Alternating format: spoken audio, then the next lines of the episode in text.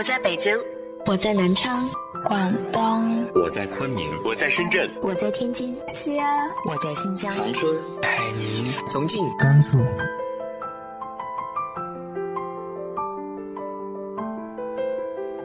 这里是 FM 幺八零八四，昨天的你的现在的未来，我是主播背着吉他的蝙蝠女侠。无论你在哪儿，这里都有我的温暖等你。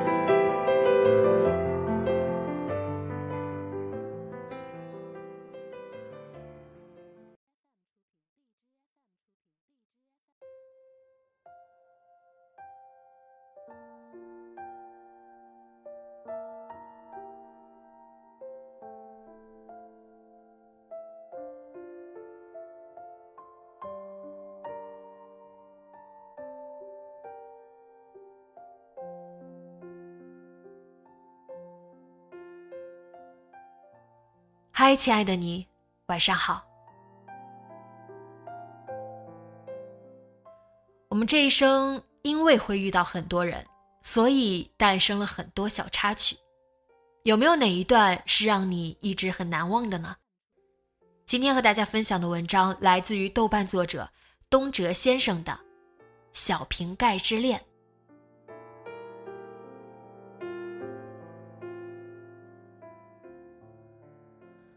两年后再到玉川，小雨连绵，走下长途客车，迈开第一步，我脑海里蹦出“聚心园”三个字，我居然想抛弃等候多时的朋友，直接奔到那里，去见，去见小瓶盖妹妹。我竟然不知道她的真实姓名，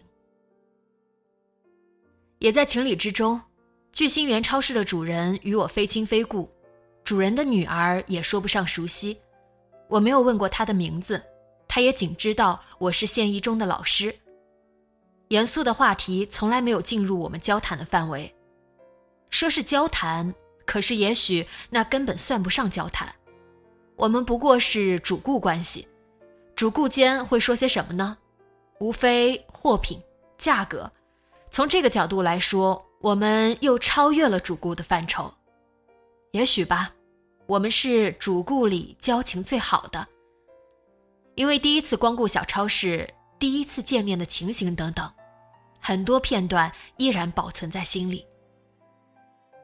应该是我在玉树工作的最后一年吧，我从西校区调到了东校区，每天从大庆街经过，某一天就走进了聚星园，可以肯定，那是一个夏天，天气炎热。我钻进背阴的小超市，从冰箱里拿起一瓶康师傅绿茶，拧开瓶盖，咕咚咕咚地往肚子里灌。结账的时候，我才发现门口收银台后面的是一个扎着辫子的女孩，眼睛大，双眼皮，二十来岁，挺漂亮的样子。她一听我说话，就开口道：“你是一中的老师吧？”你怎么知道？她抿嘴一笑说。玉川外地人也不多啊。小县城是很小的，楼矮小，街不过几条，一顿饭的功夫从南走到北。我初来这里时不过二十三岁，农村出身，上学阶段日子过得很清苦。这些事实足够让我对县城的工作感到满意了。我是打算在小城安安稳稳做一辈子老师的。所以第二年就贷款买了房子，各方面都展现出一副融入本地生活的架势。长辈老师纷纷为我牵线搭桥，帮助我早日成为玉川女婿。后来我便常常走进聚星园了。我无一例外的拿起一瓶绿茶，拧开瓶盖，畅饮一通后付钱。往往是女孩坐在收银台后，偶尔是她的父亲或者母亲。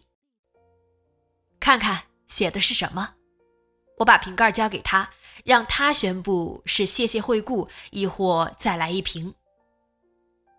你真幸运，再来一瓶。他操着一口浓重的玉川话，再字被拉得老长老长。谢谢惠顾，不走大运啦这次。那时他是一副恨不得要送我一瓶的样子，两道青青的眼眉耷拉着，编得整齐的辫子甩啊甩，像一条小青鱼。我叫你小瓶盖妹妹吧。有一次我开着玩笑：“ 谁是你妹妹？我可比你大哦。”不会的，你比我的学生大不了几岁。互相调侃是可以缩短距离的，在偶尔几个无伤大雅的玩笑的助力下，我和小瓶盖妹妹熟识起来。我大概在梦中梦到过他。那时也会想娶她当老婆，也是个不错的选择。小县城里婚配嫁娶似乎是讲究门当户对的，教师算是体制内的人吧，理应把吃财政饭当成首要因素。我的同事大多如此，配偶或是老师，或是公务员，或是医生。我的想法有点惊世骇俗，在走进小超市时，心里仿佛潜藏着一个小偷。小心翼翼变得刻意，扑通通，扑通通，但照例把瓶盖交给他，等待他旗帜鲜明的宣判。知道吗？你每次来都是绿茶，总喝饮料对身体不好的，你应该多喝白开水。白开水在办公室会喝的。办公室，坐办公室真好。大庆街每到下午四五点钟，就变成了小摊小贩的战场。下班之后，我骑着自行车边行边逛，街道虽然不至于摩肩接踵，至少也是让人走走停停。我常常遇到小瓶盖妹妹，那时她或者领着谁家的孩子在街边玩耍，或者穿着随意的溜溜达达，一双人字拖、短裤、挂带背心，手里拿着一个苹果啃，咔嚓咔嚓。偶尔和人招呼几句，小商小贩似乎都是他家的邻居。老师好，他主动向我打招呼，满脸嘻嘻哈哈，像一个没大没小的高三学生。怎么不用看着超市呀？我爸在呢。你要没事跟着我买菜吧，总感觉他们欺负我外地人。好啊，我看谁敢。的确是没人敢。不仅这样，大家大概都知道这小女子是身后聚星园的小主，纷纷递来几分客气。我告诉小瓶盖妹妹，玉川的很多风俗习惯我都适应了，很多东西也都学会了，比如吃食、物价、气候。单单玉川话学不来，屡屡被人辨认出外地人的身份。你学会了也不行。这为什么？你让人一瞧就不是本地人。我又不是外国人，哪里看得出来？我也不知道，也许是气质吧。总之，我见你第一面，你还没开口说话，我就能感觉到你身上的与众不同。哇，不会吧？你还记得我们第一次见面的情景啊？记得，记得，你风风火火的闯进来，汗流浃背。就像劈了两车苞米似的。将近一年片段式的对话，就是没有问起名字、年龄，总以为来日方长。当然，我不是先知，不知道后来会发生什么，不会料到自己的骤然失踪。那年五月，我接到了母亲摔断腿的消息，连夜赶回家乡，父亲已经不在。妹妹正面临高考，照顾母亲的责任全在我一人身上。学期末没回去，暑假过去，到最后迫不得已辞掉工作。两年来只回玉川办理过一次离职手续，匆匆而来，匆匆又去，心中那份朦朦胧胧、或有或无的感情，随着繁琐的日子消磨殆尽。偶尔想起小瓶盖妹妹，换来的。只是一声叹息。两年后，我再到玉川，小雨连绵。来之前已经联系了玉川的同事，志辉举着一把伞伫立在雨中。我坐上他的小电动汽车，直接被载到饭店。一众旧同事已经挤满了包间，叙旧畅饮，谈各自的变化，晚上被载到智辉家睡。三年的同事，三年的人际关系全在这里，吃住是不用愁的。到了第二天、第三天，践行此行的目的，把在玉川的房子过户给一个当地人。两年来，房子的事全权委托给志辉，兜兜转转，反反复复，尘埃落定。此行既是将交易仪式彻底完成。两日来，我白天奔走在行政服务大厅，晚上紧锣密鼓，又一波同事，又一场觥筹交错，行程被安排的满满当当。即将告别的最后一个晚上，我脸颊微红，头脑微醺，我把心里装的事情告诉了志辉。隐藏的够深的呀，这事儿我怎么不知道？想不到你还有这风流韵事。看样子你还真差点儿当成玉川女婿，也难怪，当时你就蛮招女学生喜欢的。一连串的吐槽后，智辉终于说了一句还像知己的话：“房子已经卖了，以后来玉川的机会不多了，不能带着心结离开啊。走，我们去瞧瞧，帮你了了心愿。”不必了吧。两年过去，还有谁记得我？再说，我们根本没什么，也许只是我的一厢情愿。我扭扭捏捏，故作姿态，试试看吧，就当，就当重走青春路了啊！智辉大概忘了，我就是这样一个嘴上说否，心里说是的人，面对感情尤其抹不开面子。可是我没有忘记，志辉是一个喜欢热闹、喜欢制造热闹的家伙。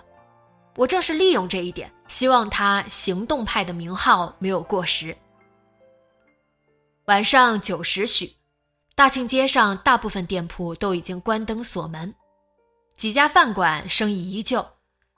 记忆中一座荒废的四层楼宇，没想到被装修成一家灯火通明的商务酒店。墙上照例有东京时间、纽约时间、伦敦时间。酒店的旁侧就是京桥小区，门口几个老汉光着膀子，闲聊声很大，指尖的香烟一亮一熄。聚星园就在门口的另一侧，它的灯明着，白色的光透过玻璃，映亮了窗外一片小区域。室内的景象一目了然，满满当当的货物，见不到人。志辉和我走进去，三间的屋子，两间作为卧室，十几平的客厅摆满了食品、日用品，分布在墙的三面和中间两个长长的货架上。里屋走出一个上岁数的男人，他的父亲，面色黑了一些，像蒙了一层灰土。志辉和我各自从冰柜里拿了一瓶绿茶，拧开瓶盖，咕咚咚灌下去。之后把瓶盖递到大叔面前，看看我们运气怎么样。大叔接过瓶盖，边说边在灯下钻。我这眼不行了，之前都是你们家妮儿给看的，怎么这些天见不着他啊？智辉像聊天一般很随意的样子。哦，出远门了。大叔看后无果，伸出手掌。两个黄色的小瓶盖不动，我眼睛花了。你俩年轻，我瞅瞅。志辉站在灯下，装的认真，左看右瞧。你家妮儿叫什么来着？这个是再来一瓶，走运了啊。他出门了。对，打工去了，去了商州。大叔没有发觉什么。我担心再问下去会被反问，你们有什么企图？不过我熟悉的小县城马上回来了，人们没有隐私意识，不仅不会怀疑什么，还要主动爆料，从不把家里掩藏。围观者越多越好，打电话声音越大越好。有人多问几句，反遭嗔怪。就你还蒙在鼓里了吧？大叔诉苦一般。早去了，一五年十月走的，冒着雨也要走。他哥一直叫他去帮忙，最先怎么都不出门，天天守着小超市，后来一天都不想留，闷闷不乐的。这孩子心里装着事呢。大叔的话字字如刺，我的心简直要碎掉，后背划过两道汗流，满脑子都是他的影子。二零一五年五月，我离开玉川，暑假过完也没有回来，直到十月，小瓶盖妹妹确认再也等不到，丧气的出走。直觉告诉我，她的巨大反差，她的冒雨离开，所有的行为都不是无缘无故的。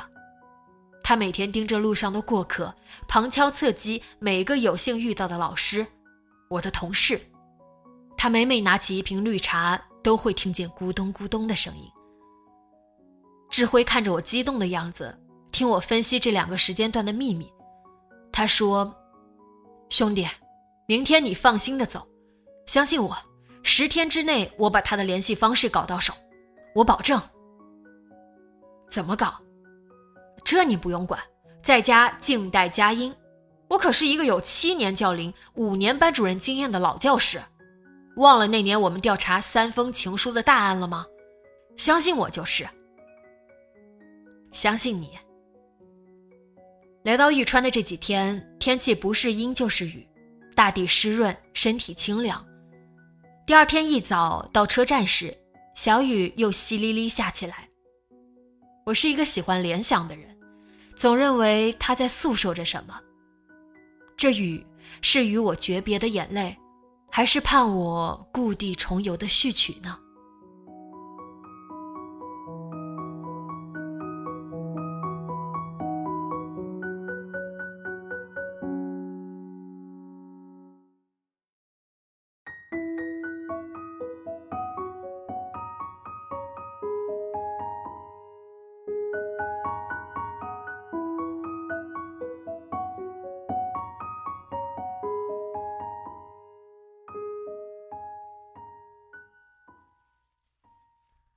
你有没有那种感情微微萌芽却又悄然流逝的经历呢？直接在节目下方留言分享给我吧。今天的节目就到这里，节目原文和封面请关注微信公众号“背着吉他的蝙蝠女侠”，电台和主播相关请关注新浪微博“背着吉他的蝙蝠女侠”。今晚做个好梦，晚安。